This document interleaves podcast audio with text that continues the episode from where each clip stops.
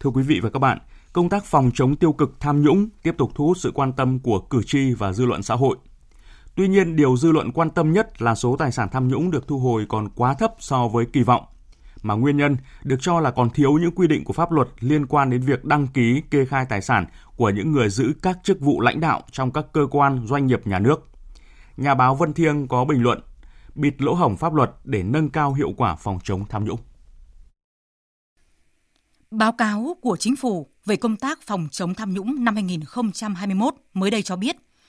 tổng số tiền giá trị tài sản phải thu hồi trong các vụ án tham nhũng đang giải quyết là 33.000 tỷ đồng. Tuy nhiên, số thu được chỉ có 2.000 tỷ đồng, tức là chỉ hơn 6%,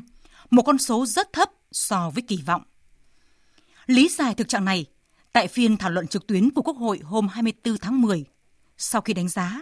những năm gần đây – công tác thu hồi tài sản tham nhũng thất thoát của nhà nước có chuyển biến tích cực hơn. Viện trưởng Viện Kiểm sát Nhân dân tối cao Lê Minh Trí đã phải thừa nhận rằng so với yêu cầu vẫn chưa hài lòng, số tài sản thu lại chưa tương xứng với số mất đi. Đó cũng chính là điều mà đồng bào cử tri cả nước đặc biệt quan tâm khi cuộc chiến chống tham nhũng của Đảng do Tổng Bí thư Nguyễn Phú Trọng trực tiếp chỉ đạo từ khóa 12 đến nay vẫn được xác định là không dừng lại, không trùng xuống, mà còn bổ sung thêm nội dung mới, đó là phòng chống tiêu cực và phải tiếp tục đưa vào lò tất cả cá nhân sai phạm và không có ngoại lệ.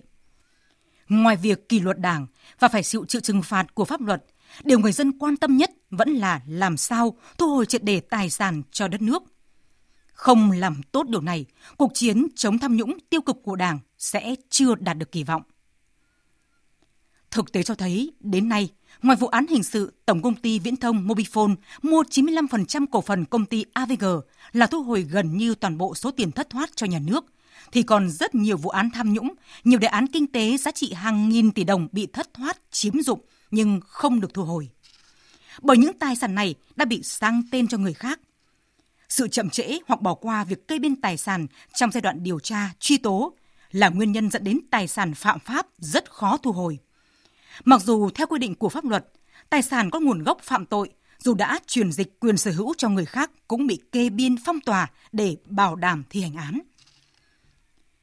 Còn nhớ trong nhiệm kỳ Quốc hội khóa 14, đại biểu Nguyễn Anh Trí khi dẫn ví dụ trường hợp biệt phủ hàng nghìn mét vuông tại huyện Bình Chánh, thành phố Hồ Chí Minh của một vị nguyên lãnh đạo ngân hàng nhà nước đã bình luận rằng biệt phủ đứng tên con gái cán bộ, nhưng con gái mới 19 tuổi đang du học tại Mỹ mà đã có biệt phủ nguy nga như vậy thì thật là kỳ lạ.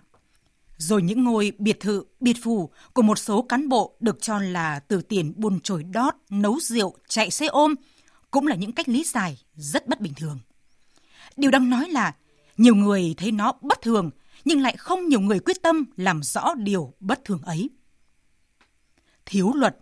rõ ràng là sẽ làm khó cơ quan chức năng khi muốn kê biên tài sản của các đối tượng tham nhũng.